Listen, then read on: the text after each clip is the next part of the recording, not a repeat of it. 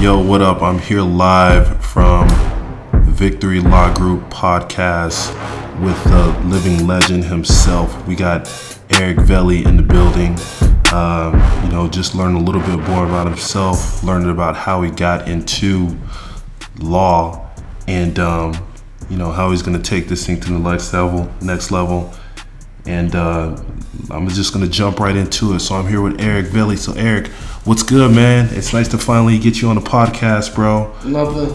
Thanks for having me by. I appreciate it. Good stuff, good stuff, bro. So let's start it out, man. So, so what made you get into law, man? I see you making all these moves, and you know you have all these awards set up in your spot. Um, you know, basically saying that you're one of the best attorneys in the Los Angeles area. So, what made you get into uh, law? What's your motivation? You know, initially when I went to college, I just you know want to be a businessman, want to be an entrepreneur. I really like the fact that entrepreneurs are, are people that are trying to make the world go around, trying to change, trying to change things, make the world a better place. And you know, as I you know got through the business degree, you know, I made the decision to go to law school, and I realized that I wanted to serve people, and I, I you know I think so there's some pretty some pretty pretty famous mentors and, and billionaires out there that will tell you that you know if you're in the business of helping people and serving people that you know, that's the that, that's the best way to, for success uh, both personally and professionally. And so that's why I got into got into to law and eventually started my law firm because it allowed me to be an entrepreneur and also allowed me to to serve people. And that's why I you know have enjoyed what I've been doing the last I think it's almost been four years since I started Victory Law Group and it's been a great experience for me. That's good stuff. That's good stuff, man. And as I look around this place, I see all these awards that are saying you're top 10, you know, number one in some of the, the, the areas of law. So overall, what do you think one of your motivations is? What, what keeps you going, man? Because I, you know, when I'm around the office, I always see you grinding out and working. You know, what really motivates you to, to, to be one of the best attorneys uh, in the area of Los Angeles?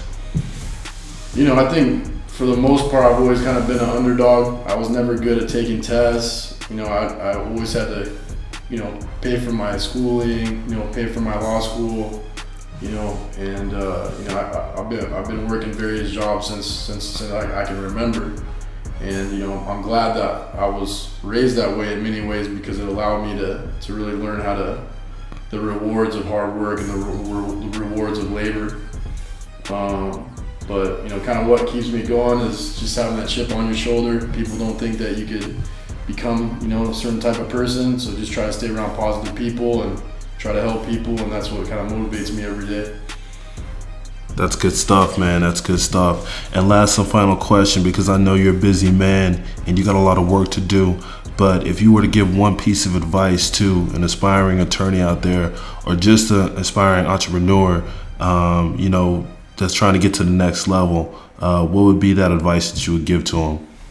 Just to have laser focus, find mentors that will help you. Be surprised. Some of the most successful people in my business will always take my phone call.